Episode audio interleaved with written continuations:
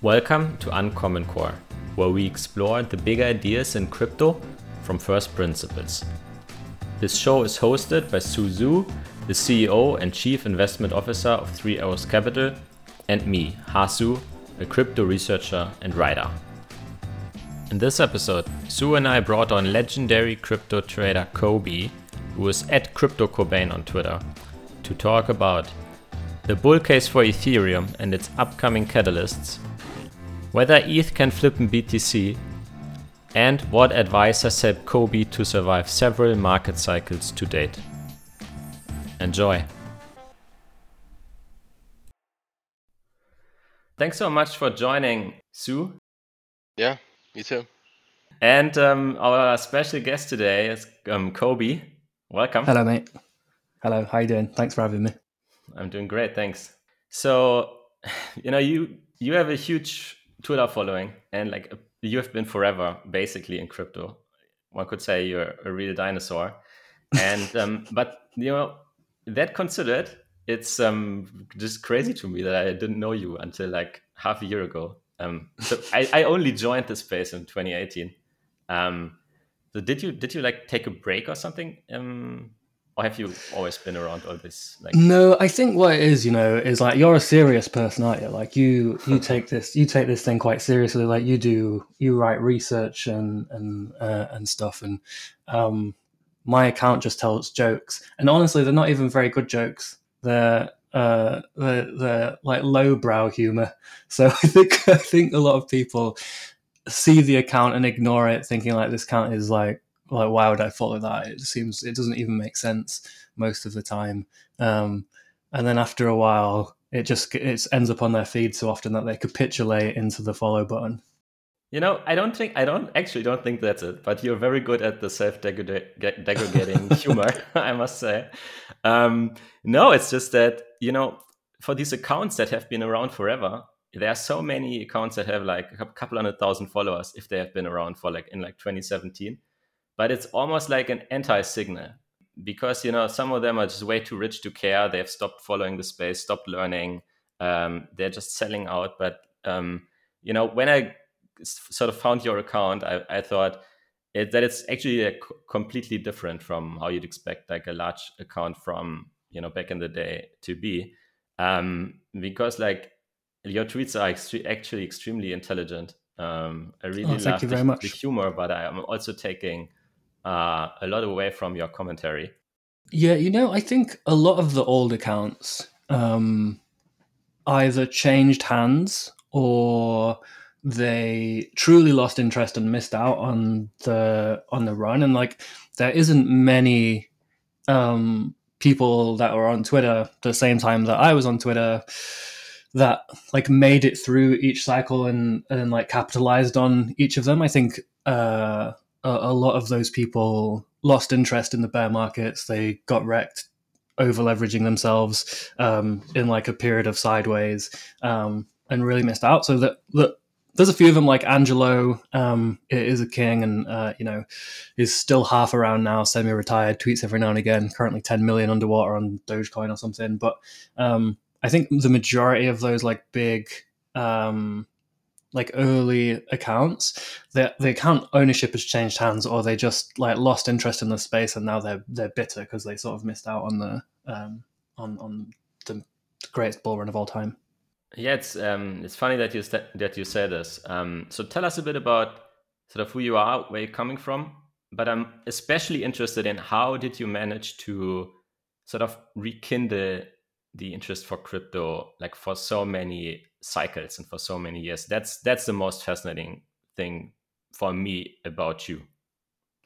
Yeah, so um, I had like a bit of a, uh, uh, unusual or strange life, to be honest. Where I, I like optimize for doing loads of stuff. I optimize for having as many experiences as possible because I believe that um, uh, variety makes you younger in that every time you have a, a, new memory, you do something new that doesn't blend into the ordinary, uh, you experience it um, uh, like more profoundly and more presently.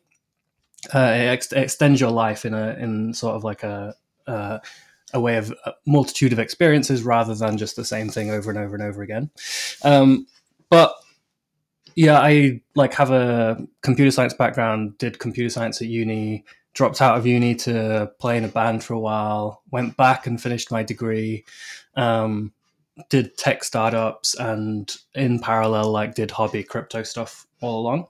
And I guess the reason um, I stayed interested in crypto is like I I don't I don't want to be a dude that says I'm in it for the tech, but I find like the tech side pretty interesting, so I find that easy to like slowly plod along and keep up to date um, uh, up to date with.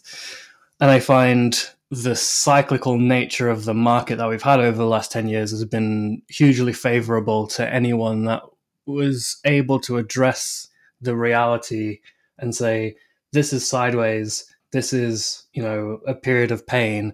During this time, all you have to do is sort of grit your teeth and wait rather than over leveraging yourself and um, uh, like like getting liquidated on a candle that like if you look at the chart now you can't even see anymore because it's just like noise. Yeah and i mean i strongly relate to what you said about sort of making new experiences. That that's one of the things that really shows you how subjective our you know we, we experience time. Like when we learn something new then somehow this the, the you know the passage of time seems to slow down. I think that's one of the really beautiful things about life yeah, I think this is the reason that the guy that started Airbnb said he started Airbnb, but maybe it just sounds pretty. Might not be real. um, yeah, we definitely get into sort of your experience through the different market cycles and so on um, later on, and also um, pick your brain, um, uh, like a lot of things um, in the crypto space. But first, so I have a question for you, Su, because in October 2020, when we released our episode with Light Crypto, and you know that did very well, got a lot of attention, and a lot of people are still listening it today, and we still get a lot of you know messages um, sort of about what we said about Ethereum in that episode. I think at, at that time we were basically like peak, peak bearish on Ethereum, especially you. And six months later, you're now super bullish. So, um, what happened in the meantime?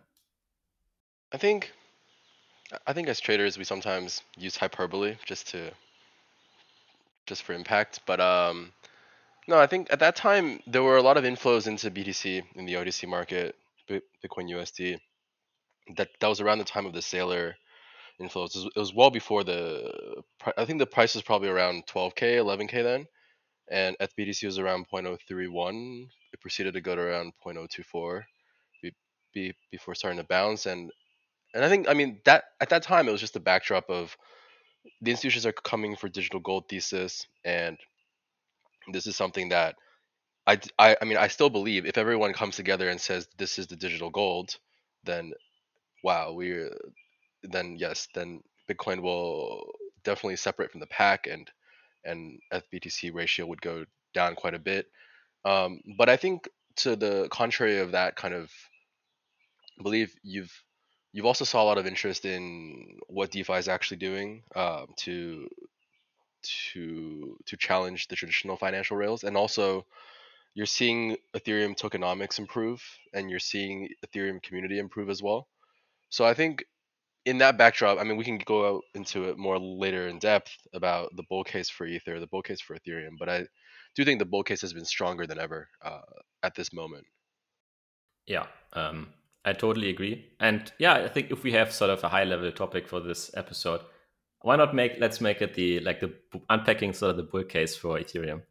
Um, so let's jump into some of the different catalysts and why you think we are more bullish than ever. So maybe starting with um, EIP one five five nine. So um, to both of you, how how does EIP one five five nine change the the tokenomics of of Ether and make it more attractive?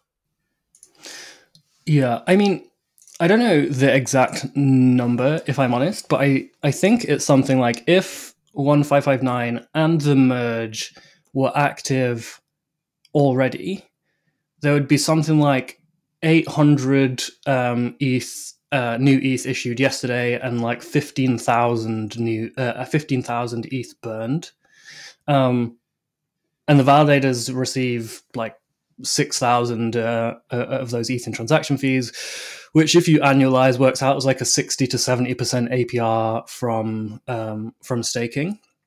But if you take a look at those numbers a little bit uh, more closely, fifteen thousand ETH burned is gigantic compared to the daily issuance now. At the moment, I think it's about 70 million um, uh, go to miners every day, and about half of that is uh, is from inflation, like new ETH um, issued.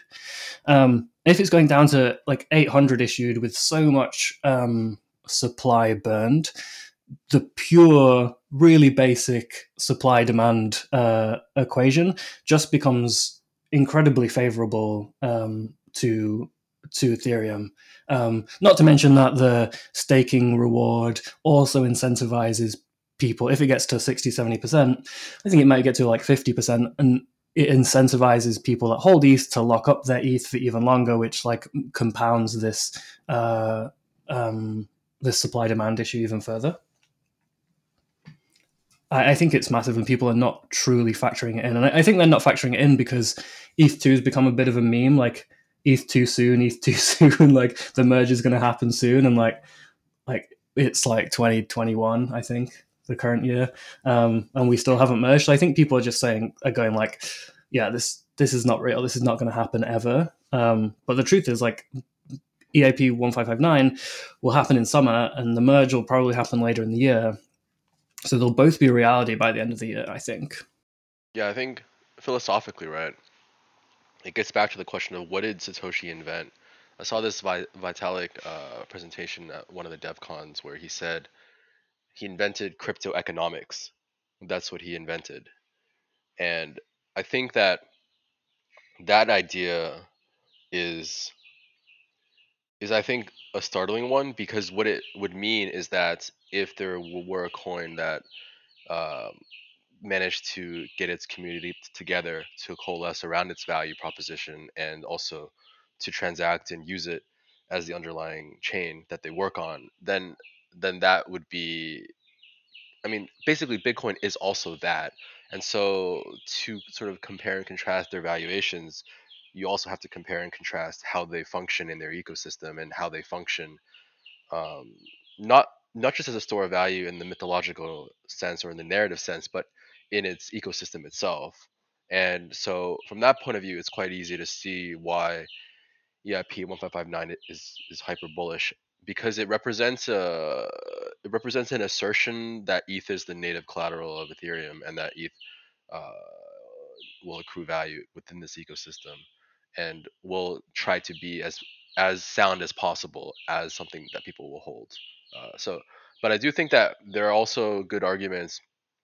I mean, there always have been good arguments on the Bitcoiner side that ETH is changing too much all the time. But I think that if you look at the stewardess or not the stewardess, but the stewarding of uh, the the Ethereum project, it, it, it has been done in such a way that it is generally protecting the rights of ETH holders. Um, and and as long as that continues, this confidence has only been increasing over time by people. So. Yeah, right. I mean, people love to point out that you know ETH mon- ETH's monetary policy has been changed um, a few times before, and then you have sort of the erratic seeming difficulty bump where issuance tends to slow down and then all of a sudden the difficulty bump is reset and then issuance spikes up again. And it, just makes for an incredibly ugly looking graph. Um, and I, I actually thought that you know sort of the eth community sort of breaking or eth developers breaking this this rule that they would never increase issuance for the beacon chain where they they generally like added a second issuance um, I thought that also back in October that this was would be perceived as more, you know, sort of breaking this narrative that you'd never um, increase issuance, only lower it. Um, but it hasn't at all. So that was one of the things where I would say, yeah, um, I was wrong. I thought the market would pick up on this, and it didn't at all. So I mean, personally, I'm okay with that totally. Um, yeah, I, I think it's interesting because a, a lot of um, like the the core Bitcoin um, maxi camp often cite this as a uh, a thing that's bad about ETH, and in many ways you can agree with them, right? Like if your um, goal is like a political or philosophical argument around removing sovereignty, um, uh, about having sovereignty and removing um, state from money, then Bitcoin is by far your best bet. Um, it's by far the most uh, decentralized and the most difficult to change. Like you saw with Bitcoin Cash, that um, uh, like large highly influential um, participants in the ecosystem tried to make um, a, a, relatively big change to Bitcoin, and it was um, and it and it was rejected.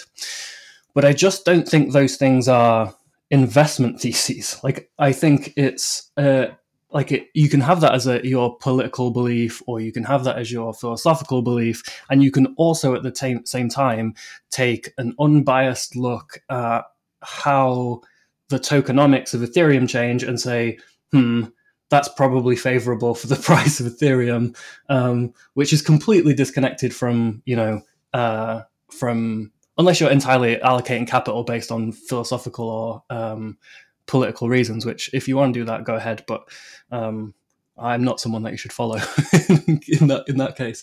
Um, I think if you separate those two things out, I think it makes a lot of sense. So I agree with a lot of the Bitcoin maxi arguments. Like Bitcoin is the most decentralized currency. Not having a central financial planner that's changing t- tokenomics um, makes for something that you don't have to, you know, rely on a certain group of people. It makes it um, something that you don't even have to trust because it's going to stay the same all the time. But I just don't think that's an investment argument. I think it is something totally different. Yeah, I mean, it's um, on some level you would think that the goal of every coin is to basically just maximize you know the value of that coin for its holders and that's how it wins. That's how it wins you know. so everything's safe moon?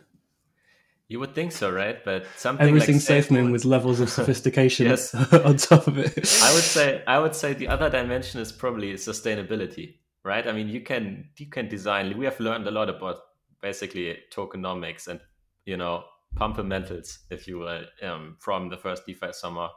I would say books will be written about sort of the 101 of of you know how to pump a coin based on that. Um, but you know not everything is like like the higher your pump fundamentals the lower the sustainability of the pump tends to be right? Yeah. And um, i think for that's also something that you know on a very different time scale bitcoin and ethereum have to also look at and deal with right? How how can you really create the best economics as possible because the coin with the best economics for its holders will be and the most sustainable, right? Tokenomics will be the coin that wins ultimately, uh, at least on a very long time scale. And I also think that EIP 1559 just dramatically improves um, the tokenomics of ETH And that's why I see it as, you know, a very positive catalyst. Yeah. What I find more interesting than the pure tokenomics or the explicit changes to supply and demand or whatever is the attitudes towards these things from each um each like both the communities the holders the developers and stuff the attitudes towards um how you should approach monetary policy uh attracts people that agree with the same thing right? So it's like these sort of self-reinforcing communities where if you believe that um like sort of theolog like Satoshi at some point was a central planner and he wrote the tokenomics for Bitcoin and now they exist forever and they should never be unchanged. They should never be changed. It's like that, that's set in stone almost biblically. Um, then people that believe that flock to this community. And for people that are, take a lot more of the Facebook move fast, break things, um, you know, uh, change things when they feel necessary to be changed, they seem to flock to the Ethereum community. So what I find more interesting is how over time those individual attitudes will um, will scale and will uh, sort of grow with the network because um, on one hand, uh, as Ethereum ages, it may lose uh, that sort of yeah, we can just change things type of approach, and it might become a lot more boring and uh, stable. But equally, it might just be something that's fostered into the developer community and just something that exists forever. And uh, you know for the rest of time you have to read exactly what's happening on ETH week to week because things might change from October to April. You know, I definitely hope that it will. I mean, it's good that they can sort of pivot into the better designs, and that's what we're seeing right now still. But I would think that they have to, you know, tune it down at some point, sort of the iteration, because already today, um, if you don't pay it, like if you build a large application on Ethereum and um, you you don't pay attention to sort of the governance, and it, it could just be that some of your competitors get a proposal into the next hard forks that that sort of wrecks off your smart contracts, and this is something that should definitely not be the case. Like you should definitely strive for. I mean, I sort of like how Vitalik puts it, you know, with sort of the credible neutrality. If you build on Ethereum, then you should have the guarantee that your application is um, is good, you know, for at least a few years at the very minimum. Um, so, um, but moving on, um, apart from EIP1559, we talked about the merge, right? Um, and this was basically accelerated accelerated by so the miners getting angry about EIP1559, threatening to stage like a, a, um, a, demonstration of power on April 1st that then didn't happen. Um, but still, it sort of showed the community like let's accelerate of the transition to, to, to proof of stake. And as I understand, you're probably following that closer than almost anybody because of your involvement with Lido. Is that, is that can we talk about that? Yeah, yeah, yeah. yeah. So okay. I um was part of the Lido team for the majority of last year, uh, and now I'm like part of the uh, independent member of DAO, no longer a member of the of the core team. But um, Vasily from the uh, the core team is one of the uh, smartest crypto people I've ever met. Um, maybe just people. Maybe I don't need a prefix with crypto anymore. They've merged into the same thing. Um, and yeah, happy to happy to chat about it. Um, yeah, so Lido is a is a staking service basically, right? For for ETH2 currently on the Beacon chain, but then, I mean, for you the the merge is uh, super relevant, right? Because it basically expands your market by like 100x or something, like on Ethereum. Yeah. So the the main um, the main goals behind Lido were initially to uh, fix the staking user experience issues for Ethereum. So, you know, there's a they designed it in a slightly like a non-user friendly way, which is um, maybe just how they do things. But the you know you can't stake um, anything except multiples of 32 ETH um, uh, problem, and when you stake ETH on um, ETH2, like if you stake today. Uh, you like spin up your invalidator and stake today. You're basically moving your ETH to ETH2, and you're earning rewards that you can't access um, until transactions are enabled on ETH2, which is like some point in the future, maybe like whenever whenever they've whenever they've um, finished up their bits and bobs. So having it's like a very big commitment, um, and at the like 32 ETH now is you know uh, a decent amount of money. So uh, it disincentivizes or prices out retail. That's Ethereum's motto for 2021, isn't it? Just pricing out retail. No matter what you do, you price out of retail on Ethereum.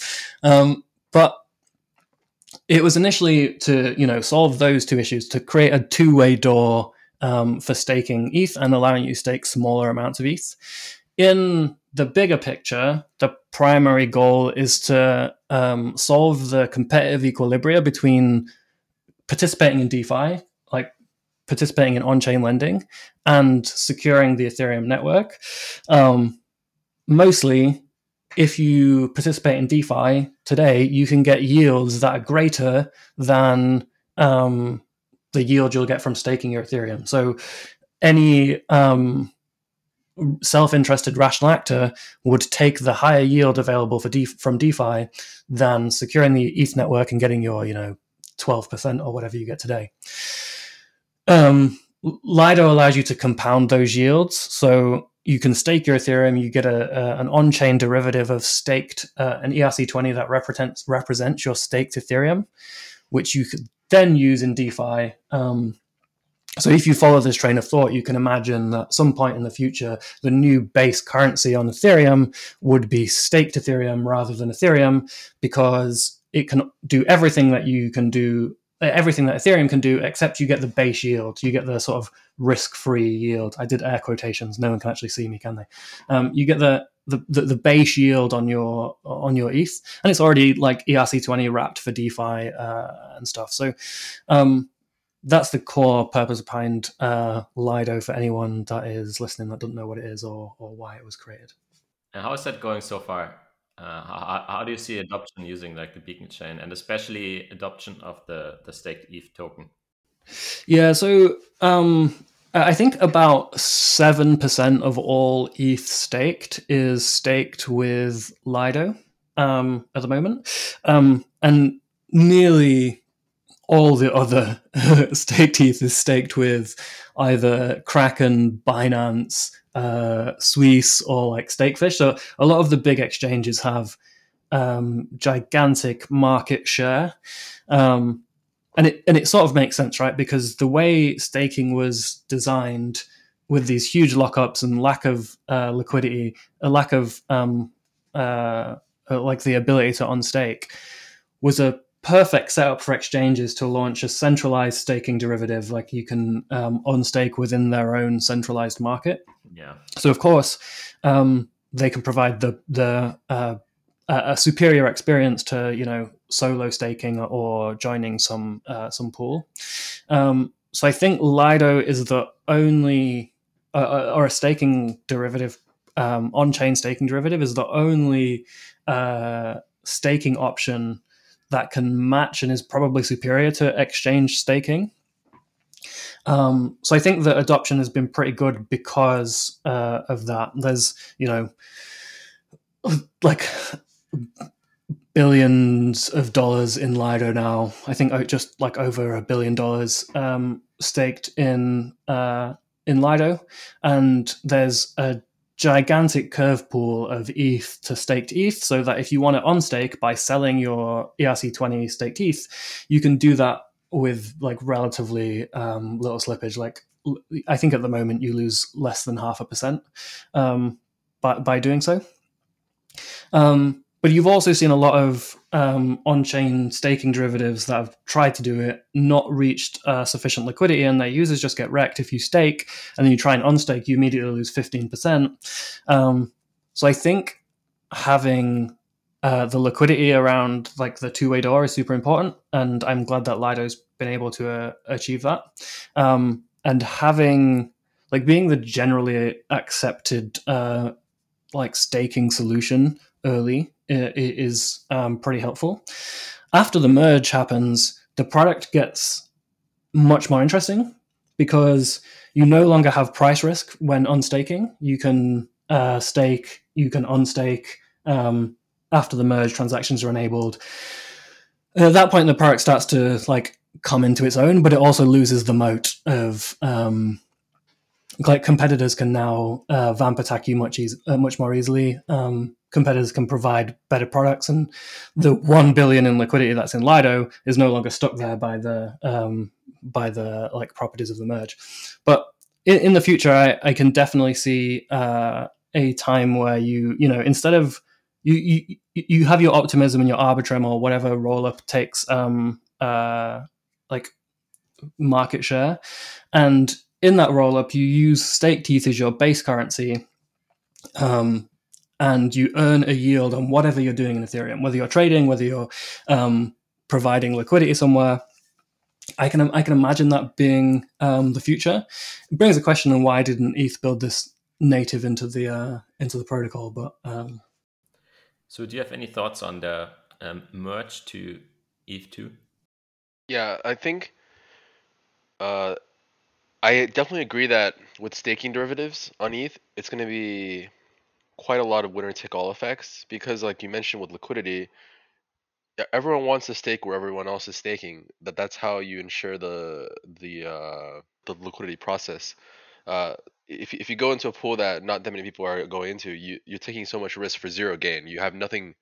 There's no upside and only downside, right? So that I think um, people should consider. I think also Uh, with the merge itself, um, it's going to be really interesting to see what happens. There's some people who've been asking, like, you know, is there going to be a proof of work fork of Ethereum? Is there going to be like a like are miners going to protest all this kind of stuff? And I really do think if there is a fork, it's not going to do very well at all because who would support it at this point? Um, and who would be incentivized to support it? Very few people, right? Um, so it's it's very it's very hard to see how the merge will get stopped by forces that be that that will say I don't like the fact that POW is being turned off. Just because I think the general strength of the Ethereum ecosystem now is so strong with the application layer and with the status of the Ethereum Foundation and and and I think with the certainty they have on the roadmap now and that the community is behind it, it's I think there was a time a year and a half ago, two years ago, where people would have said, you know, just cancel ETH2, cancel ETH uh, proof of stake, just do like 1.5x or 1.x, and then do uh, you know proof of work plus rollups, and that's done, right? I think that there, yeah. there was a time where that that was actually a popular that was a popular view uh, like among very large ETH holders that, that that would be the right way to do things and yeah agree I think now that's definitely shifted where there's a res- there's a resurgence of interest in this ultrasound money thesis and and this idea that ETH sufficiently differentiates itself from Bitcoin by being purely proof of stake. Uh, so I think that you'll hear that narrative a lot at that time, where they can start extolling some of the benefits of being purely proof of stake. There are of course also downsides, uh, but there's uh, it opens up a whole narrative uh, mind space, I guess. Uh, so it's gonna be interesting to see how how that develops. How would you compare proof of work and proof of stake? Also in the sort of the eyes of the market, especially. Yeah, I think if you ask people two, three, four, five years ago, there was a lot more respect for proof of work than there is now. Uh, mm-hmm. It used to be that you know it's unforgeably scarce. It's creating this unforgeable quality from the physical world. It's bringing that that that that cost into the system. But you know, with the launch of a lot of these proof of stake networks like Polkadot, Cosmos, um, and so on, Solana, uh, it just it just has moved the Overton window so far to the direction of saying proof of stake is just one other way, one other consensus mechanism, and so that that normalization of proof of stake, I think, has been um, actually. I mean, get, given the issues that e- EOS had with its proof of stake, if, with its delegated proof of stake network, there there also was a time where it, it looked like proof of work would you know the the the uh, proof of work maximalists uh, seem like they had a good argument, um, and it could also be that proof of stake hasn't even been around long enough that we've seen some to to test some of the edge cases. But where it is now, uh, uh, the the market is comfortable with proof of stake. Put it that way. They're comfortable with high staking rates. They're comfortable with the governance around them, roughly. And so that I think the market in a way views proof of work as as a bit archaic i think that that's why you haven't seen like new proof of work launches the main ones that have launched during this bull bear market grin and uh you know the two mimblewimble coins grin and beam they've absolutely collapsed you saw the uh, fpga based ones like kadena uh and those have also absolutely like just not going anywhere and and and so there's almost this idea now that if you launch a new proof of work coin you're like wasting it's like a, an, incredible waste. Uh, so that that's been interesting to see. So the the market definitely sees it as archaic, and so so proof of work definitely has an increasing image problem, I would say. Also with the like the rising so impact investing and you know the environmental narrative behind it, but there's also just this sort of the mechanistic, like the, the the supply and demand argument behind it, because in proof of work you do actually leak uh, value out of the system constantly every year, right? Because you pay sort of parties that are external to the system that are not your own holders, whereas proof of stake sort of completely uh, eliminates that, right? So there's just far less selling pressure. Um, so I would say that even well, I, I increasingly think even if proof of stake, like proof of stake can be can be less robust, but it probably still win, like unless it's like far less robust. But there's like some some uh, some margin there where it can be less robust but still win, just because it's so much more attractive for holders, basically. Yeah, I do think it's a big dynamic shift of um, the majority of inflation to miners versus the majority of inflation to large holders. Um, it does make a difference, like who's holding this stuff and, and who's um, therefore going to be um, going to be selling it. Um, but I don't honestly, I don't know enough about like the economics of the miners business. I always just see it here on Twitter or on like some on-chain analytics Telegram group that the miners are dumping. That's all I ever hear. Um, but I was I was surprised that they t- someone said that you know in in after one five five nine and the merge, Ethereum will have lower issuance than Bitcoin, and I was like, wait. Ethereum has higher issuance than Bitcoin. How is this possible? It's so much smaller. I was like, wait, this is super bearish. Um, that's crazy that I'll only, eventually have only in percent, right? Yeah, yeah, yeah. In yeah, percent yeah. But um, it's still it's still it's still crazy that um, that inflation is so high and that 50% of the um, reward per block is uh, from fees um, I, I think it's I think it's over 50% of the reward, average reward per block is um, not from um, direct mining reward it's instead from fees which just seems enormous 35 million um, a day or something Yeah, right. I mean, now, like, this is something that people didn't really see coming, right? Most people, anyway. That um, nowadays miners earn revenue from from three sources, right? The inflation, uh, then sort of the, the, the transaction, that just I would call them like congestion fees, right? Just people wanting to get into the block. They just want to want to be included. Doesn't matter uh, at what place in the block. They just want to get in. And then you have the MEV, right? So that the value from miners. Um, getting transactions in early in a block, um, making arbitrage in in DeFi, liquidations, and so on. Just getting getting to stuff early, and this has been grown at such an enormous pace, and that's sort of this sort of hypercharges the whole proof of stake narrative, right? Because proof of stake internalizes all the money that currently goes to miners, and miners just found this sort of unexpected but huge revenue source that's in itself bigger than the inflation and the fees combined on most days in like the last six months. And all of this money would then also go to stakers. And that's just, yeah, that's just such a powerful thing, you know? Yeah, MEV after the merge is going to be pretty interesting because validators who can extract MEV are going to be able to compound their stake and earn more yield compared to regular validators.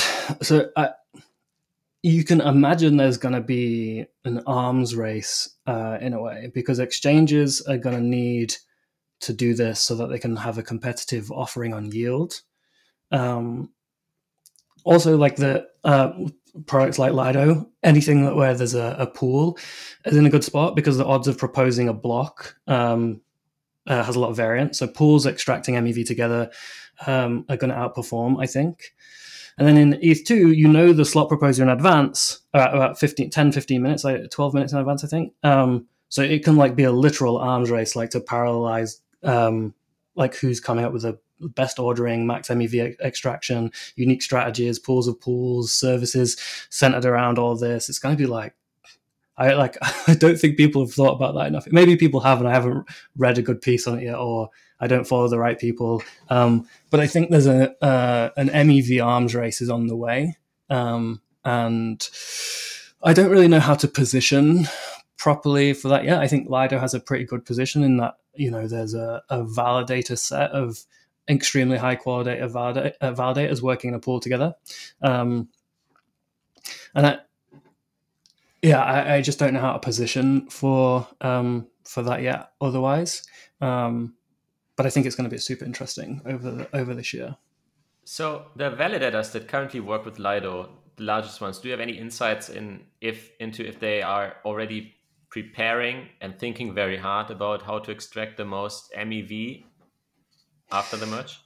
Yeah, I don't know. I, I think it's also going to be interesting because I don't entirely understand how um, how the roll ups stuff uh, is going to uh, interact with it as well. I, I think we're going to see elimination of a lot of the unsavory um, MEV pretty soon. Um, but yeah, for, for, on the question about the validators, um, like I know some people in Lido have been um, thinking about it. Um, some of the people at, at, Paradigm have been thinking about it a lot, and I think uh, Lido and Flashbots are, are, are, chatting to each other um, on a per validator basis. I'm not sure. Um, I know P2P.org um, has some special software in a, in a bunch of their networks, and that's why they offer a higher yield um, for a bunch of the protocols uh, than a lot of the exchanges do. So if you, I think it's like if you ex- if you stake Polkadot with P2P.org versus Kraken, you get like double at P2P.org or something. Um, but uh, so I'm sure, yeah, individual validators are working on it uh, a bunch as well. Okay, so we discussed EIP 1559 and um, the ETH2 merge as potential catalysts um, for Ethereum in the next like six to 12 months. So, do you think that the launch of any particular layer 2 solution or even like several of them together does also represent a like a viable catalyst? In what sense a catalyst? Can you can you explain? Do you think that it will just allow um, you know Ethereum and DeFi to do stuff that are currently not possible, right? To me, it seems like many people are actually priced out of using Ethereum right now, yeah. um, and that's so that that also is what explains sort of the rise of Solana, the, rise of BSC. Do you think that sort of those people will quote unquote come home? I think actually there will be a lot of use cases that can come back to Ethereum once there's layer two scaling. Uh, I I think with ETH two, it's too hard. It's too far to say it's too far in the future to say what the UI UX impacts will be because they can create new problems easily, uh, just as quickly as they solve old ones, as we as we know about Ethereum. So, but but I do think that it doesn't even matter if you, you know, if people come back because I think you're expand. I think what BSC showed. Uh, I had that tweet that's saying like BSC is very the most bullish catalyst for Ethereum I've ever seen. Is that you it's it showed that actually the Ethereum ecosystem it got it all right. It has you know EtherScan is great, MetaMask is great, everything is great. EVM is is is great. Developers can use it, they can audit it, they can deploy safely, relatively safely.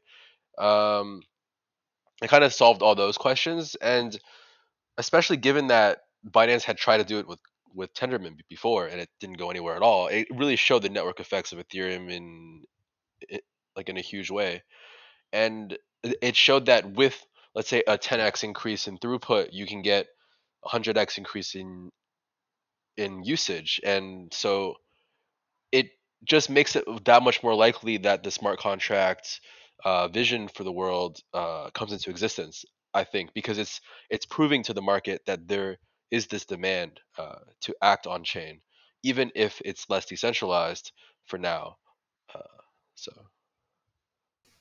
yeah, I completely agree with that. If you think about it from a product point of view, right, you are seeing product market fit of EVM with users.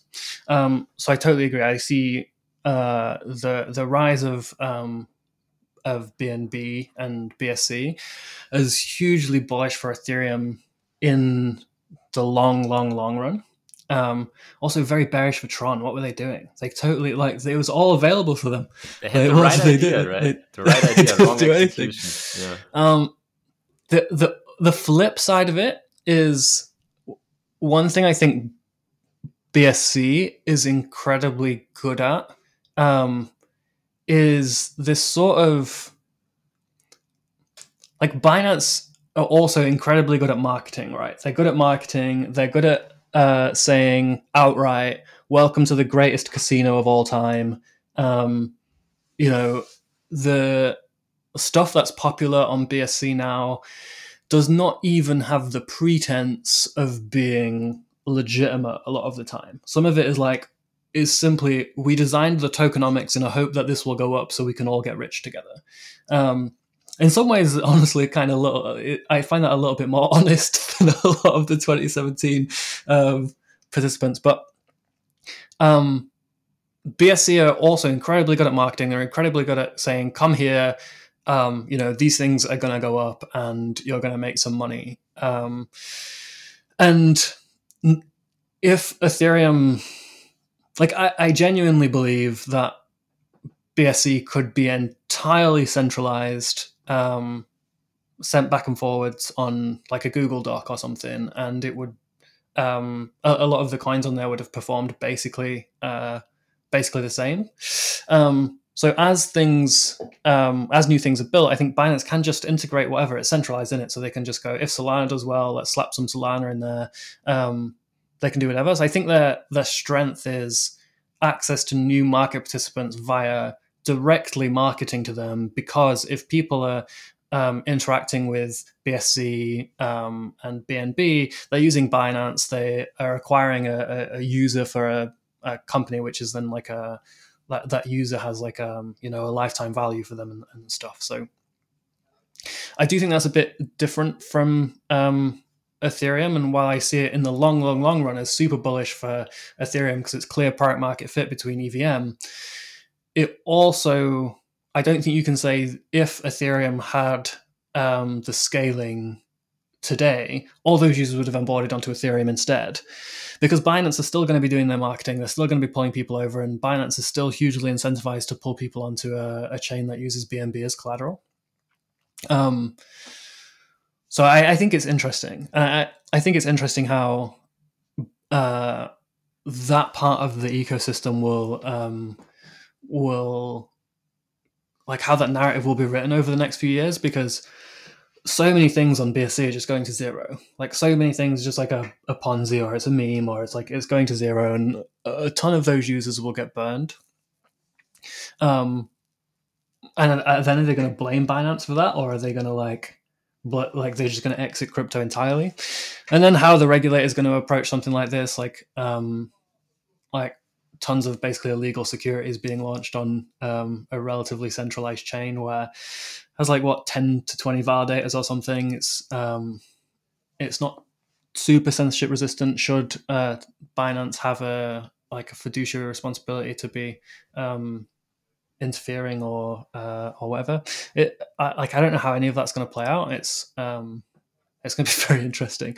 Honestly a lot of this space you just kind of got to sit back and be like, I don't know what's going to happen. I'm just trying to watch it all so that when they make the movie in 10 years, I can be a consultant and I get to meet the new Leonardo DiCaprio and go, don't go on the red carpet and go, look at me.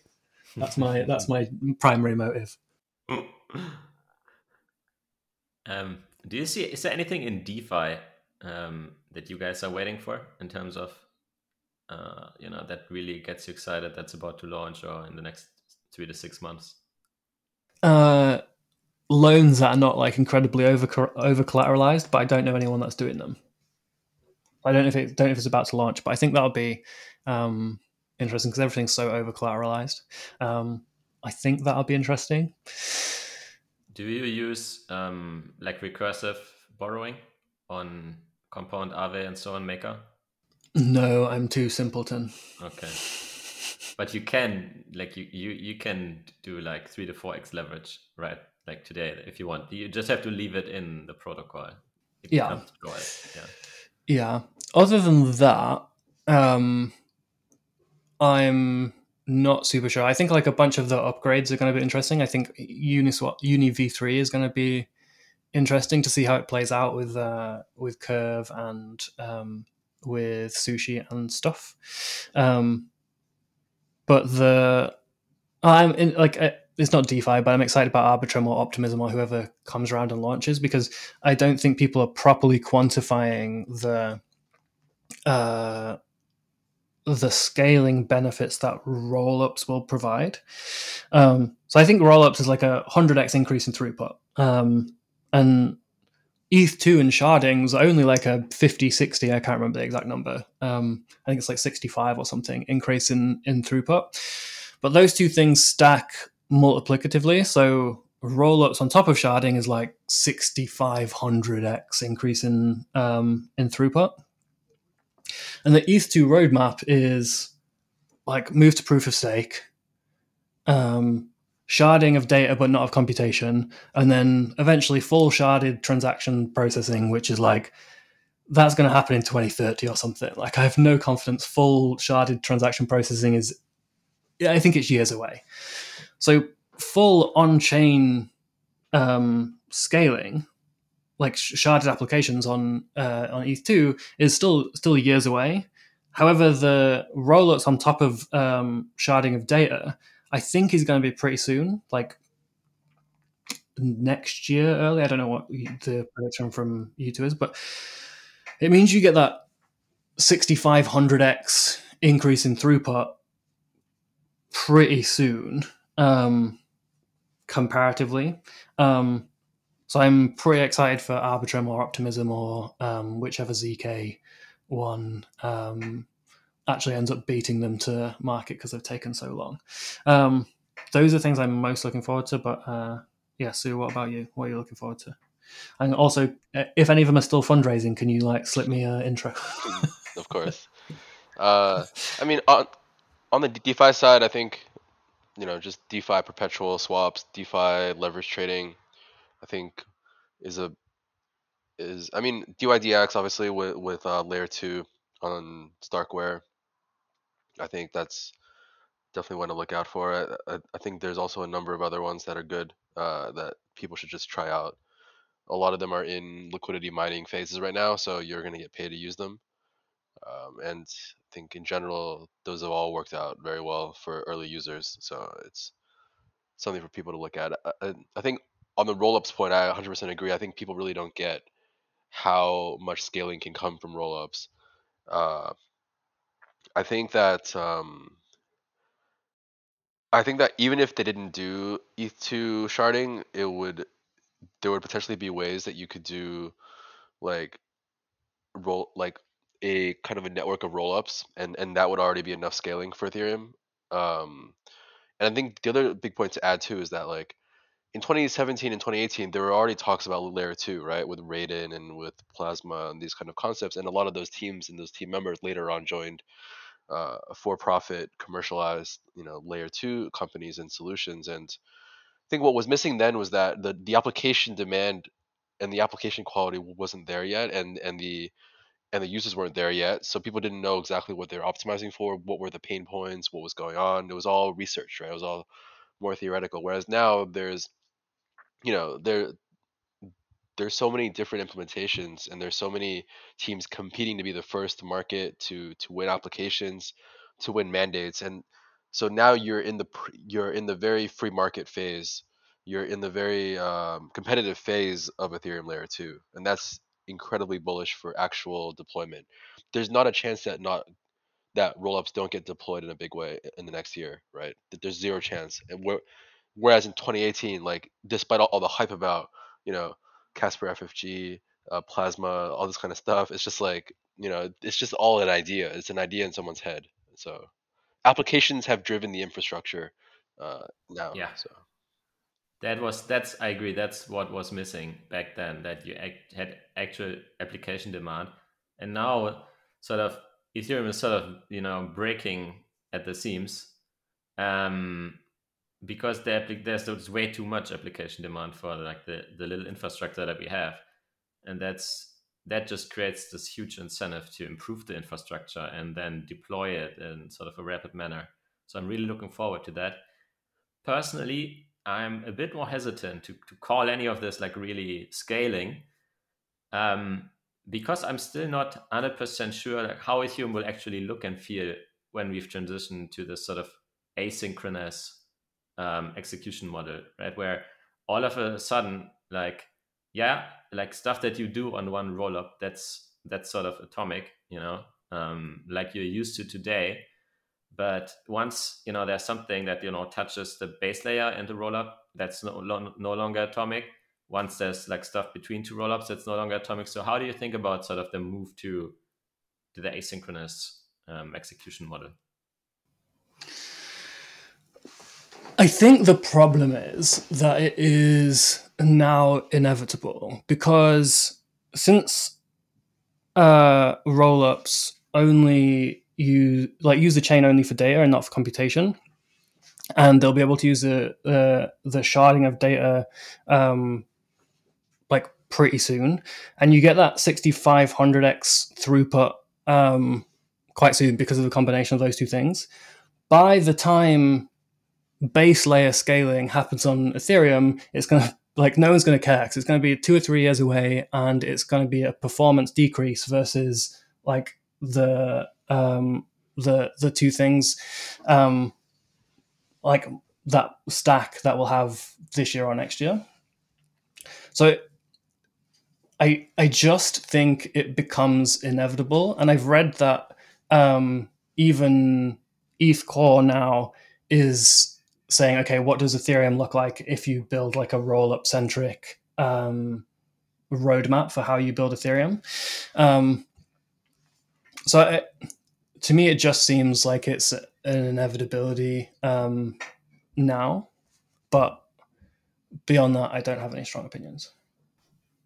I have a question for you, actually, a bit off topic, but do you think that if Ethereum were to flip in Bitcoin, that Bitcoin USD would still be able to sustain levels and people would still buy Bitcoin as a store of value?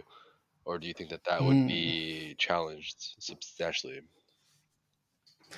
I think the flipping is now inevitable, um, but I think it'll be incredibly temporary. So I think that the like I think you'll have a massive blow off top. I think the ETH blow off top will be like either slightly before or af- slightly after the the Bitcoin blow off top, and at the ETH blow off top, it'll like temporarily flipping. Um, I I've never felt more confident in a trade in my life. Um, not financial advice to your to your listeners, but um, and the reason the reason is that the total addressable market of things for Ethereum is just gigantic. So even if Bitcoin gets the store of value, its digital gold narrative, gold, the market cap of gold, the total addressable market of gold is still lower than the total addressable market of everything, like of all money. And when the internet launched and people got the internet wrong, thinking it's like a you know an additional channel, like you've got now you've got TV, radio, and internet, rather than realizing like no, the internet is just a new medium for all channels. You have TV, uh, you have TV on the internet, you have uh, radio on the internet. You like it creates uh, uh, new mediums. The like macro vision for Ethereum is that for all of money, whereas the macro vision for Bitcoin is like now digital gold store of value. Um, when you talk about crypto equities or um, or stable coins or uh, whatever, people never go, "Oh, is that on Bitcoin?" Like you automatically assume this thing's built on Ethereum. Like uh, Great Britain's doing a, a stable coin trial, and uh, Path messaged me and was like, "Do you think this is going to be on Ethereum?"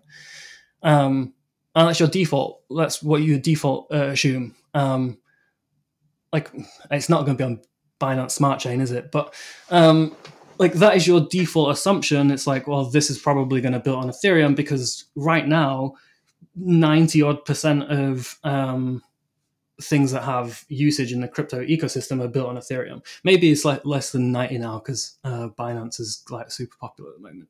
But even even Binance Smart Chain in a way is built on Ethereum because it's just the same source code. Um, so I think the the flippening is um, is inevitable. I think in bull markets, Ethereum hugely overperforms, and in bear markets, Ethereum like goes to zero, while uh, Bitcoin does pretty well. Um, it like performs better on the downside. Um, so I, I, do think we'll see a, a, a very, very, very tem- temporary uh, flippening. I think Bitcoin will be able to sustain um, USD values because I think the narratives for the two things are, are, very different. I do think you'll see a bunch of institutional adoption of Ethereum soon. I read a report um, the other day uh, by a guy called Alexander who runs a, a fund that works with um, like helping institutions get access to crypto, and it was just all about Ethereum, saying it's like you know um, it, it's like a a, a first class peer of uh, Bitcoin in, in, their eyes now. Um, but yeah, I, I do think there's going to be a bit of a um, a bit of a move from. I think it was you that said it's me. You're going to start see some cold wallets moving and uh, taking allocations to to Ethereum, and there's a lot of people that are underexposed to Ethereum. But also, I think a lot of the people that have bought Bitcoin have not bought it to um, sell the sell the next one that comes along. You know, they took ten years to buy Bitcoin. it's not they're not going to uh, go. Oh wait, we bought the wrong one. Let's like quickly buy this other one and dump all our Bitcoin. I think a lot of the people that are holding Bitcoin now are in the like will never sell, um, never sell camp. And worst case scenario, they'll uh, go. We should also allocate to um, to Ethereum, dig another one percent out of their treasury or something. Um, but that's in like a that's on a really short time frame. So it's like you know, a flippening happens, Bitcoin doesn't go immediately to zero. Um, it you know probably sustains well, and everyone like it deflips, and everyone goes, "Ha ha, that was a what like you know Bitcoin's back or whatever." Um, on a longer time frame, um, I do think the bear case for Bitcoin is Ethereum, um, and I I struggle. I struggle to see. Um, I struggle to see without it like performing similarly or um, without the um, like the bear market safety, what the narrative um, sustains us Because I think the majority of crypto markets is like no one trades on reality. Everyone just trades on what everyone thinks reality is. Like the the, the post truth era has um, has gone too far in the crypto markets. It's like everyone just trades on on, on narrative now.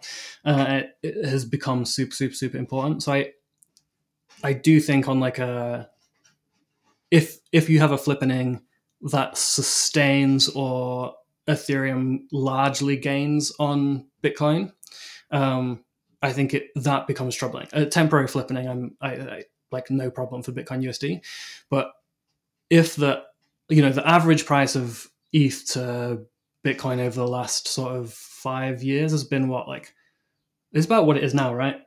Probably if you average the price out over, if that if that changes significantly, and if it goes to you know 0.1 instead of 0.04 um, and sustains over a longer period of time, I think stuff like that starts to uh, starts to damage the narrative of um, Bitcoin a lot more than a temporary flippening does, because a lot of people I think of like like they got scared out of buying Bitcoin.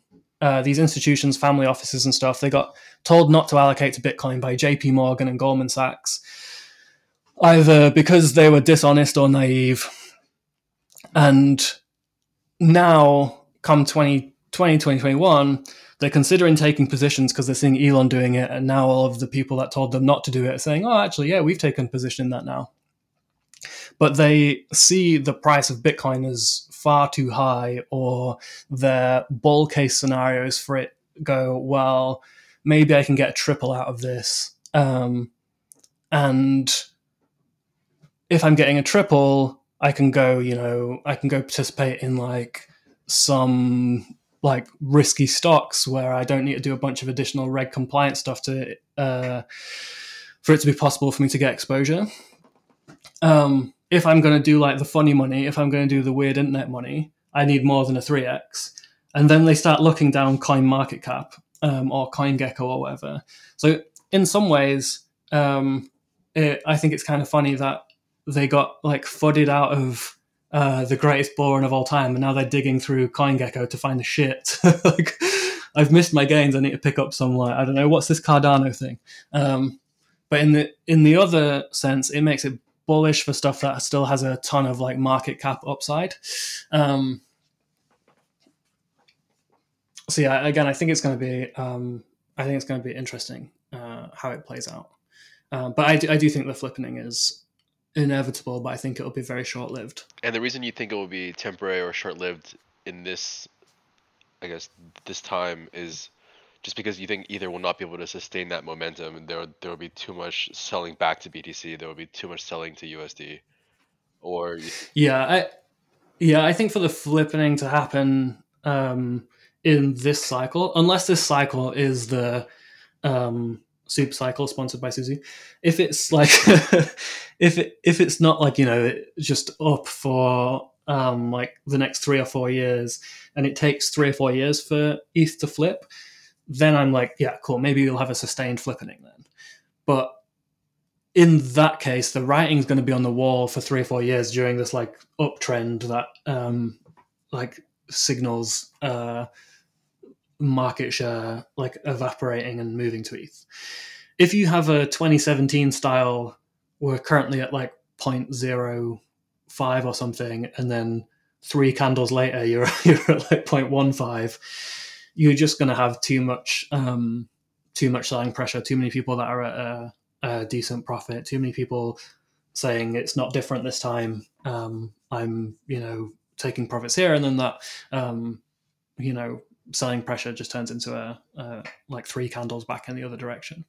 Um, but in crypto and maybe in all things, I don't know enough about other markets to be honest. But in crypto, things grow in bubbles. So you have these huge parabolic bubble-like run ups. And what's important is where the price settles um, after that parabolic rise.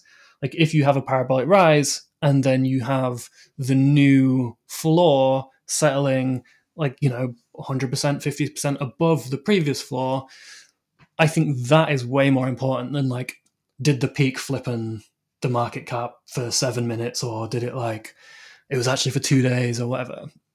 I just think that that stuff's like vanity and it's stuff for like people to argue about on uh, on on Twitter. It makes a good talking point, but it's not that interesting because it's like a data points that existed for a like a matter of hours. If your the floor establishes significantly higher, that gets super interesting. It means like the demand for ETH versus Bitcoin now versus several years ago has substantially changed. Um, and if it can sustain that for like a, a, year or multiple years, I think that's way more interesting, um, personally. Um, because like you know, Dogecoin, Dark, Vergecoin, or whatever, that went to like infinity, didn't it? It don't matter. It doesn't matter that it went to infinity once. True. So, so Su, um, I assume you're, um, you know, a bit more bearish on Bitcoin after a potential flippening? Um, I'm undecided actually. I mean, I think that there's kind of two ways to look at it from my point of view. I think one is that even if it flippens, that Bitcoin has its unique value proposition and it has a different set of potentially a different set of buyers who kind of more objectivist in nature so they just view it as okay this is the canon this is the first chain so i just collect it and i don't think too hard about it orange coin good kind of mentality. And um, I do think there are a lot of those people.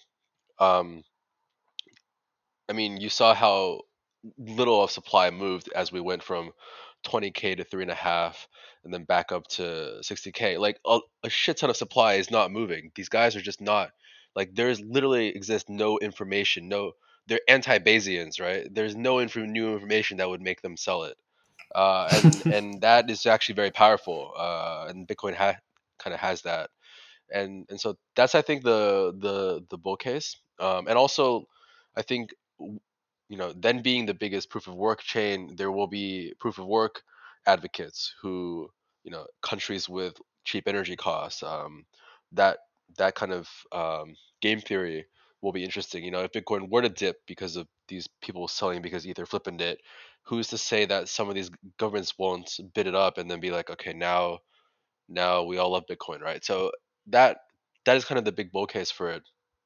uh, not to go down. I think on the on the other side of it is that you know the the the biggest advantages that Bitcoin has right now are one, it's the most liquid uh, way to trade crypto, and two is that um, it's its dominance as a pricing pair, its dominance as something that as a treasury asset of crypto, right? So that does get seriously challenged if it's no longer the most liquid and the largest, because um, then people will say, well, why don't I denominate in Ether instead? Why don't I, you know, trade Ether pairs uh, as people do in Uniswap, or why don't people trade uh, back to Ether? And and hold ether as a store of value if it's if it's more liquid anyways and so losing that liquidity advantage is very dangerous for bitcoin in that sense because um, I started to play with this kind of idea that Ether is almost more anti-fragile than Bitcoin because Ether can exist and, and, and kind of hum along happily for years at 10 to 30% market cap of, of Bitcoin. It doesn't matter, right? It, it, as long as it serves some purpose for itself and, and for, its people. Whereas the question is, can, can Bitcoin hum along at like X percent of Ether, you know, like, like 50% of Ether, 20% of Ether, uh, that gets harder because its value proposition, one of its biggest, is to be the biggest coin. Uh, once it is not the biggest coin, uh, you really do need that kind of uh, very strong holders uh, to to to say, and that that may or may not happen at the prices that people think. Um, so I'm of the view that I mean, I'm of the view that if flippening were to happen, it would actually I think the last one was a very temporary one in the backdrop of a of big scaling debate. Bitcoin Cash going to 0.4, 0.5, XRP, BTC going to absurd levels, and I think that kind of in like the history doesn't repeat but it rhymes way. I almost feel like if it were to happen this cycle, uh, obviously there there's no cycle because it's super cycle, but like just speaking in those terms, uh, if it were to flip in, um, then it will kind of be much stronger this time than last time, just because like it just because of the way the history is just my intuition about history uh, kind of makes me think that um, and be and because sort of the hype will have been validated like in a way like like the like the product and the and the narrative would have caught up with the hype um, so i think that that is kind of it's kind of that re- that that that reflexivity is harder to break on on that upside um, than last time, where it, it's much more chaotic. I think. Yeah, I'd say that those are all great points. I strongly agree. Um, I would add, like, on top of being like just the biggest coin, like that being one of the reasons why people hold it. Like, I would say people, a lot of people also hold it because they think it's like the lowest inflation asset that you can have, right? It has zero inflation after all, but I feel like it's almost like a new paradigm where people didn't consider before that if a coin like that is that the race to the bottom doesn't stop at zero actually. Like you can go below 0% inflation. And why should a coin that has like 1% deflation not be preferred by the entire market over a coin that has like 0% deflation 0% inflation?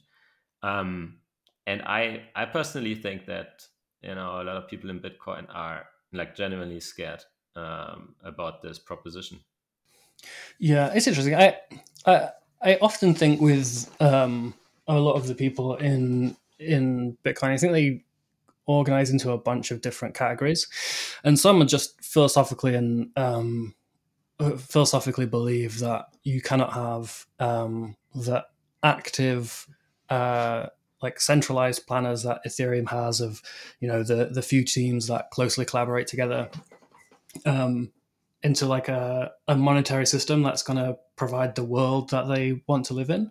Um, I think then you have a bunch of people that got like in that 2017 time got completely wrecked by buying like rubbish. And now they only really follow bitcoin. They think everything else is um is uh is a scam. Uh, and they don't really keep up with the information enough to know what's changing. Because like uh, people talk about the flippening as market cap, right? Like, is Ethereum going to be bigger um, than than Bitcoin on um, on market cap? But there's a bunch of other interesting metrics uh, as well that probably don't like have high correlation with price now, but show adoption in other ways. And the two where Ethereum performs the worst is Google search interest, which is like 15% of Bitcoin, and market cap, which is about 30% of Bitcoin today. And on everything else, Ethereum does like really, really, really well.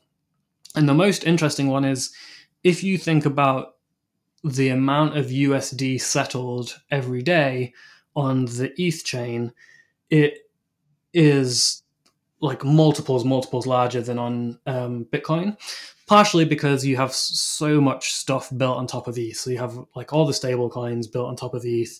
Uh, the majority of stable coin activity happens on ETH. I know there is some on Bitcoin, but um, the majority of it happens on ETH. You have all the tokens, and all the tokens have gigantic market caps, and everyone's sending them around and stuff. But and the arbitrage between them, that's probably about like 30 40% Yeah, it's just just gigantic. And if you look at um, there's a, a, site that has like a flippening metrics, uh, flippening index that maps all of these together and how they um, how they trend together.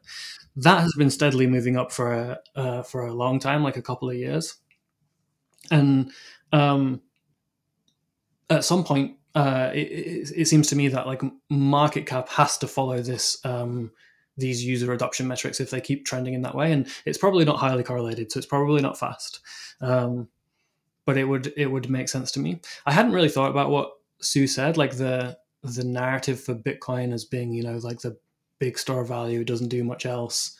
Um, if that's taken away by ETH, that's that is quite bad for Bitcoin. Um, I hadn't really thought about that uh, too much. Like if you go to CoinGecko and Bitcoin's number two, it feels like super, super, super bearish um, for Bitcoin. So I hadn't thought about that um, too much. I also agree with Su that like 2017 is regarded as like, yeah, we don't talk about that. That was just crazy, like chaos. Like that didn't really happen. Everything was irrational then. Whereas now it seems a lot more like, um, uh, like it's less, it's frothy again now, but it's been less frothy as we've uh, risen up and institutions are allocating and the uh, like the trading volume isn't entirely like 95% retail like it was um, like it was back then i also believe that if the bnb frenzy was happening on eth now the flipping would have already happened you know there wasn't always a like a link between stuff like trading volume and uh, like the, the settlement sort of that happens on eth or the arbitrage um, be, until basically EIP 1559 and the merge, which then internalizes all that yeah. revenue that is generated as a result. And so, you know, puts it into the ETH token. And um, I think that is, in my view, that is basically the catalyst that is needed to to finally translate all the numbers where Ethereum is already performing better than Bitcoin into you know actual price appreciation. That's my guess. Yeah, that would make sense to me. That would make sense. I have one last block of um, of questions, and um, because I, I, feel like we should le- more leverage the fact that you have, uh, like you're such a large trader and you have survived um, through so many market cycles, and um, lean a bit on your experience. So, how would you describe um, what what's your approach to to trading, and like how do you survive for so long? Yeah, so like financially survived, but man, my health, my self respect, uh, um, my, my, friendships. Um, for me, um, I think it's a few things. Like my whole approach has been to survive. Like I all my thesis was always if this thing is really going to be a big deal.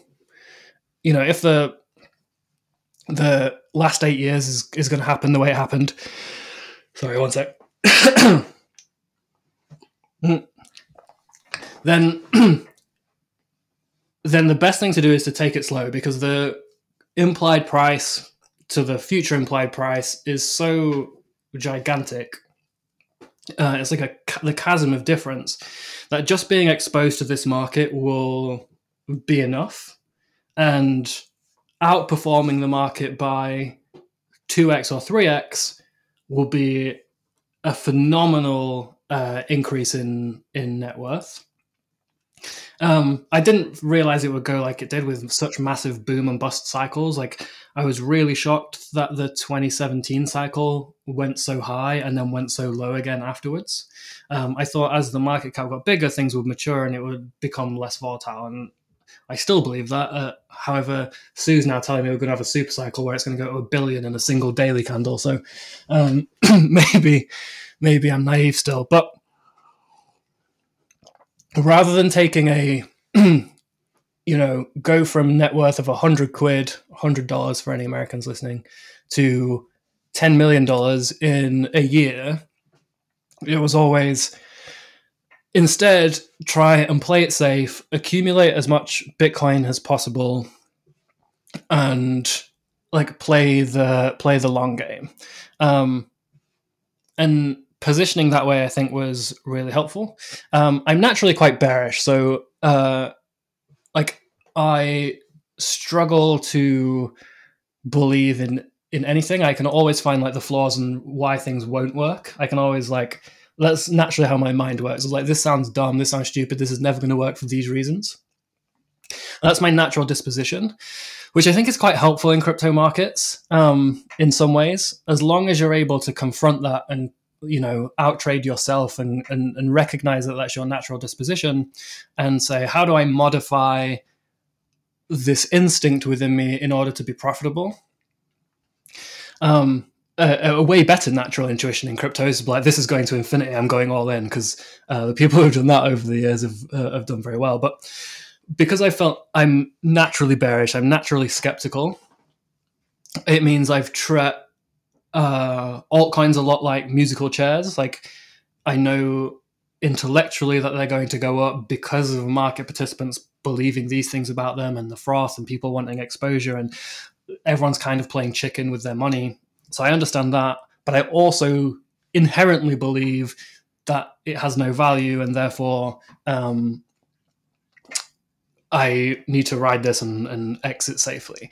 And a lot of the time I'm Newton on that meme where it says like Newton exits happy. Often that's me, but I just don't re-enter because I'm like, you know what? If I get a 3x or a 4x or a 5x, and it goes like 100x, I'm happy with my 5x because I'm playing like a 10 to 20 year um, 20 year game. Like you have some money, you still keep investing, like you still still keep doing stuff. And that's the the game I'm playing. I'm not trying to, you know, participate in the casino of putting it all on um, a single horse and yeah, maybe making 100 million in a single trade and then like uh, exiting. While I'm sure that feels great, I don't think the people that do that even then walk away. They just keep gambling. And my approach has always been like take it steady, try and um, outperform the market respectably a little bit, but don't try and like 10, 20x outperform the market every single year. A lot of the time, it's not possible, and you'll just like chop yourself up. Um, in the bull run years, it's incredibly easy to outperform Bitcoin by a factor of 10 um, like even just holding like some of the altcoins alone, you would have been able to do that. Um, but in the bear market, like it, you just have to accept the reality of the world that like right now it's much harder to make money. It, you're not going to get the revenue that you earned in the bull market the year after the, the year after the bull market or the, the one after that. And the the mission is to survive um, through this whole thing. And I think the people that have done that have done uh, really, really well. And I think it's also why you see so many of the the biggest, most influential funds or um, investors in in crypto got started in 2018, 2017, 2018 because surviving those um, like the down periods, it, it, like they were pretty brutal. In 2019, 2019, I just said, you know what? I'm not going to do anything. Like, I'm not going to trade at all. I'm just going to, like, I'll keep watching the market. I'm going to, like, go do some traveling and have a rest because when things, like in 2017, I had very little sleep. And when things go like that again, I want to not be burnt out. I don't want to have wasted um, a year margin trading myself to death to like outperform by like 30% in a bear market like it, it's really not worth it um, so i always optimized for like keeping myself occupied and having other things to do um, you know after the 2017 run i like built a startup and uh, built something that adds value to the world and like um, tried to keep myself like really really busy. And then the bull run comes around and i you know quit and focus on the bull run and try and outperform by uh, a, a decent chunk. But I genuinely believe it's all about playing it safe, like keeping your leverage down, um, keeping like your um, like keep your exits like uh, like safe and sustainable, and um, just play it safe. Like everything goes up a million percent. Like if you like you just all you need is exposure to the market. That's that's literally all you need, and you'll do fine. Um, the people that don't make it are the people that try and outpace, and they have like a sense of greed around it, and they go, "Shit, I wasn't positioned properly for this bull run." And if I had positioned properly, I'd have this amount of Bitcoin or this amount of Ethereum. So to get back to that amount of Bitcoin or Ethereum, I'm going to have to up my leverage to 5x and trade perfectly for the next four months. And they put a bunch of pressure on themselves, which makes it impossible for them to trade anyway. And like all those people get ruined. I haven't seen a single person um, uh, make it in a scenario like that. Every single person I've seen make it has been, I'm doing all right. I'll keep doing all right. I'm going to keep it chill. Um, and they've just done that over the course of like eight years, or three years, or five years, or how long they've been in the game. What do you say to people who, you know, only joined like half a year ago or something, and now feel like they've missed the train? Yeah, so like every single bubble, I always thought, oh, that that might be the last one. That might be the last time we get to do this. Like in 2013, it went up so fast And I, you know, I got into crypto in 2012, early 2013. So it went up so fast that I like felt, oh wow, maybe I've missed out. And then, you know, bear market, zoom out, think about long term thesis and stuff. Um, so I think everyone always feels like they've missed out. But the level of crypto adoption now versus the level of crypto adoption if um, you know this becomes a like global consensus currency or like a, a, a base money in the world, it's dramatically different, right? Like at the moment, you've got Ellen going on the Ellen show to make fun of NFTs and Saturday Night Live like making fun of um, like Ethereum and stuff in little skits because it's new and it's weird and they don't really get it. And you have relatively little adoption. Like institutions are buying crypto for the first time um, over the last couple of years. Um, it's only just really on their radar, and the big banks are only just going, yeah, maybe this thing is legitimate. By the way, sorry that we like fudded you out of it for you could have been very rich if you'd ignored us.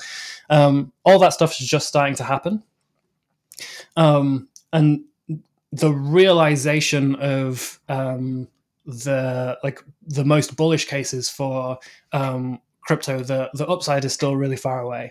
Um, you know, um, like Bitcoin wouldn't just be flipping in gold, wouldn't just be um, you know taking the market cap away from gold. It would be realizing what gold would have been had Bitcoin never existed, which is you know multiples larger than gold is.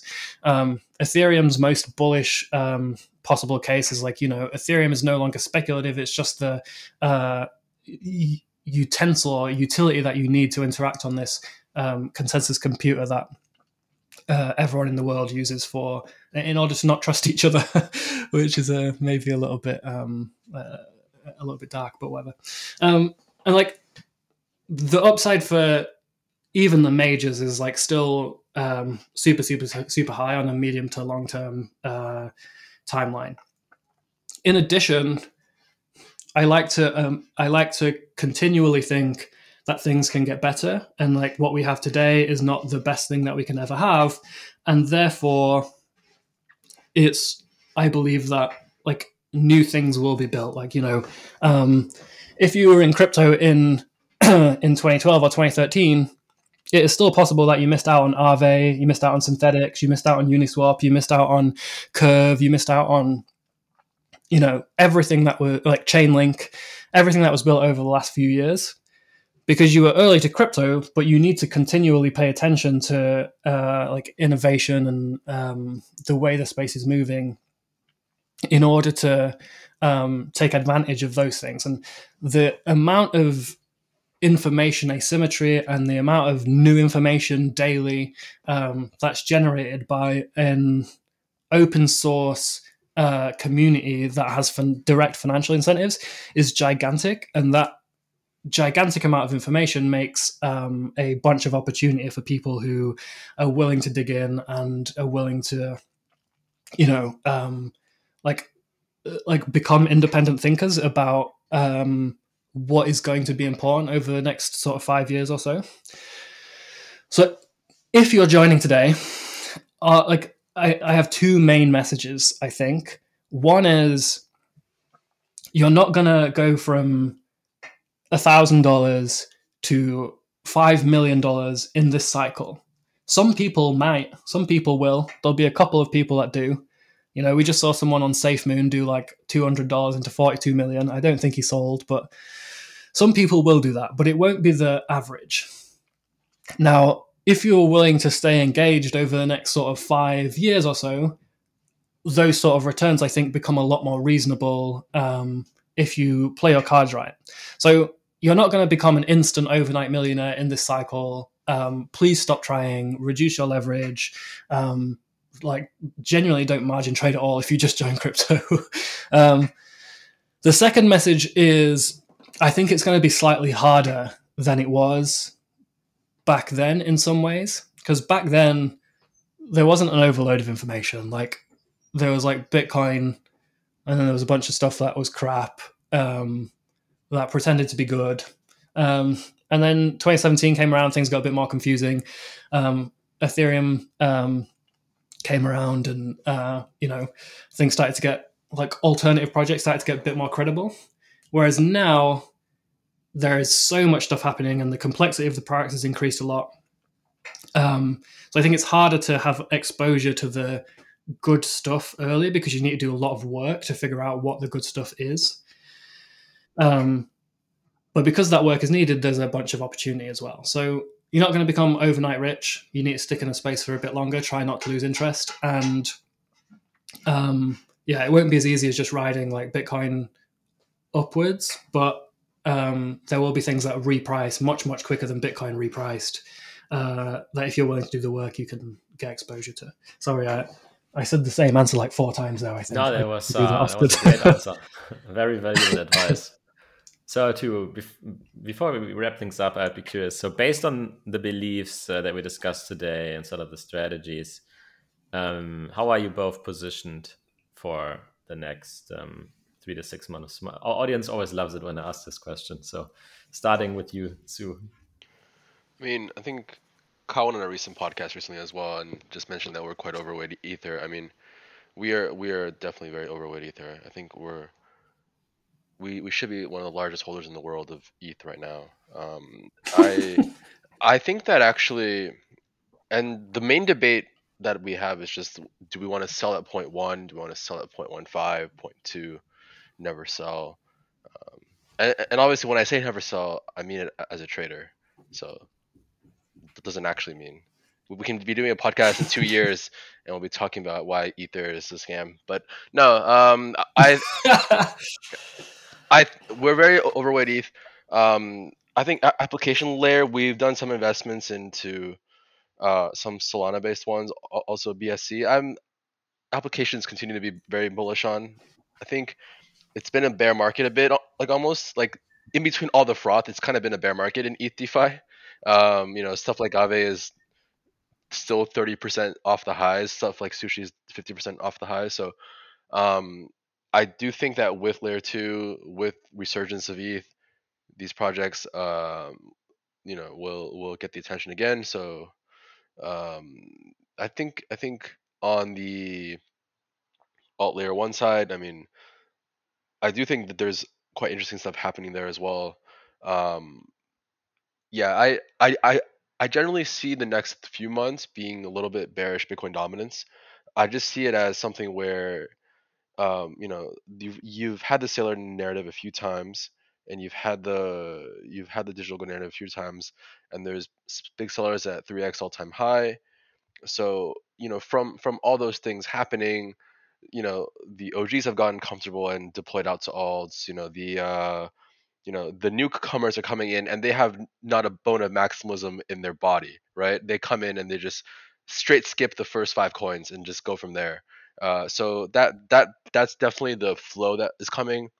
I mean, some of the retail fiat on ramps that I speak with here, you know, the flow is 75% ETH versus 25% Bitcoin. So, you know, the retail flow is strongly pro uh, non BTC, and and I think institutions seeing this price action, they also want to participate in it, and and and that kind of will just add fuel to the fire. So I think I see ETHBTC 0.05 as a key psychological level. I think when you break it, people are going to be like, okay, um, that that that kind of really gets people's attention. So that's generally my my my view and my positioning. Yeah, very similar. Su and I spoke about this on, on Twitter DM not long ago, maybe a couple of weeks ago. Um, I I don't even own any Bitcoin anymore. Like first time uh, in my life since 2012, 2013, um, where I where I don't own any.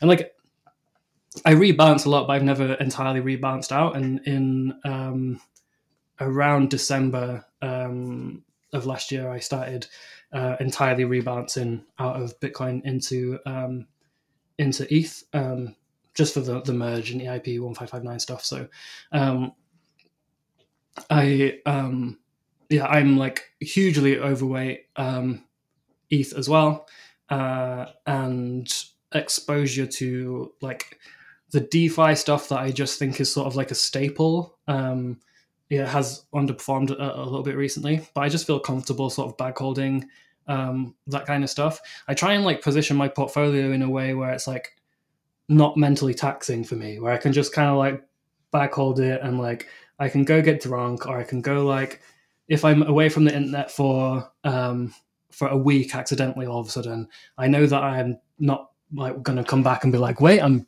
poor now. What? Um, and it's just like whatever i can just hold it and i can feel fine about it the only other thing that i've been doing a lot of is um, i'm taking a lot of exposure to uh, seed rounds of things um, either where the vesting is relatively short and i'm like like like it's a bull market things are getting frothy short vesting, I will take that. I'll do the Alameda, like accept your thing and like sell it, fine. Um, so I've been taking that, and also anything where I'm like, this is genuinely a good project. Where over the like, it might have a four year vesting, but in four years I can still see this existing as a thing. So I've been doing a lot of that just because I'm um, I'm a bit scared of heights on a, a, a bunch of things um, at the moment. So I've reduced allocation to stuff where I just can't tell myself I um, I believe it. Uh, I believe this is like a valuable thing, or I can't get a thesis behind it working. Um, I'm more than happy to like miss out on profits, and I'm sure that I will because um, I think like the market is relatively detached from reality um, at the moment. Like there's been a disappearance of shared objective standards for truth, and uh, instead, um, you know, like the fact that maps.me can be in a bull market when it like literally doesn't even make sense. Like it's an offline maps app with a DeFi wallet in it. Like the majority of the users of maps.me use it because you can't use maps online. Like that's the primary use case. Is like this is better than Google Maps for when you're offline. So they've added a DeFi wallet. Like when you're offline in the middle of the forest and you need to quickly access your vault, like this, doesn't make any sense to me. And that's in a bull market. So I'm sure I'll miss out on profits when I can't figure out a thesis that makes sense. But um, at this stage when you know everything's up 20x 30x or whatever i tend to transition that like the instinctive bear in me tends to transition to a, like a protect um a protect sort of uh scenario where i only hold stuff that i can later in like a year or two if i lose all my money i can at least explain to you how i lost it and i say yeah well i held these things. I believe they were good for these reasons and that's how um that's how my investment didn't work out. Whereas if i'm holding you know maps.me and I have to explain to someone how I lost all my money. And I'm like, well, this offline maps app didn't do very well in the DeFi market. And it's like, like everyone's going to laugh at me. So um, I've moved a little bit into that sort of protect um, uh, pattern now, except with uh, with like seed rounds where you, like no one else got in at a cheaper price, and it, it seems like a fair fair bet in this um, in this sort of market basically shame minimization strategy. Yeah exactly. Like the like if you're married and you lost all your money what would you tell your partner? And you don't want to say you know um i lost it all because i believed that they were going to put this token that got made by an anonymous developer on the Binance Smart Chain was going to get integrated and it was going to be the primary way you buy electricity in a Tesla. I, I don't want to say that because I don't believe that's true, and like my partner's then going to leave me. But if I say, you know, I thought the fees that were earned by this protocol were, um, you know, uh, like outsized versus the fees earned by um, this other protocol, and the market caps meant that this one was a better bet. Plus, I thought that the um, like liquidity locked in this protocol would be more sticky through um, like the next sort the the market I expect over the next twelve months.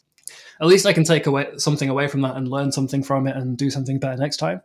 Um, I like I think it's really important in a market full of like irrationality and, and, and froth to remain an independent thinker and remain uh, like least true to um, your theses and like what you like make moves that you can at least back and believe in and learn from if they go wrong.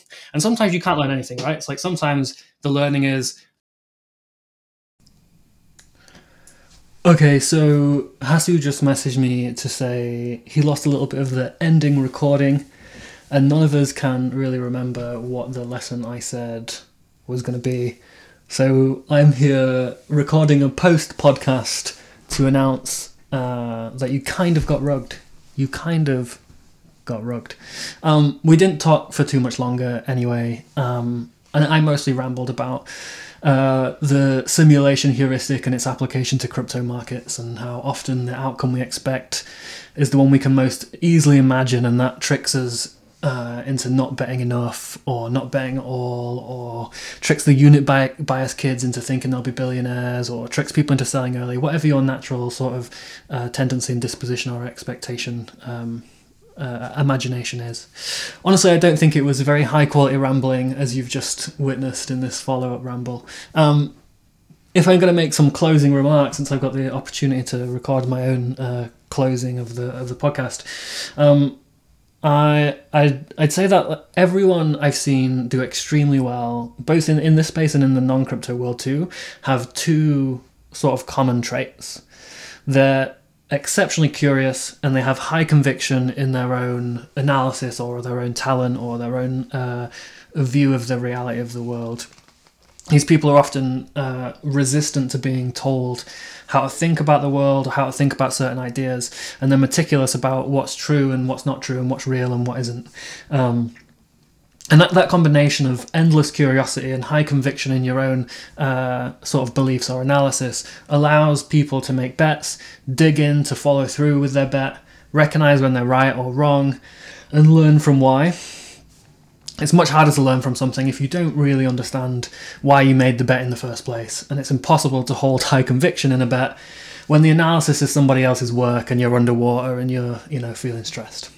So I think conviction and curiosity are both muscles that you can train over time by changing your circumstance and approach to problem solving on new information like if you're in a if you're doing stuff with your time now that does not cultivate your curiosity you should change that and figure out ways that you can um, uh, uh, force your curiosity uh, more to like a to be more present um, in your day-to-day life some old trader or gambler or whatever said something like you can't win if you don't bet and you can't bet if you wipe out. So before I say goodbye, I'll remind you to reduce your leverage, play the long game, remain curious, keep learning, make small bets, learn from them, repeat, etc. Thanks to Su and Hasu for having me on.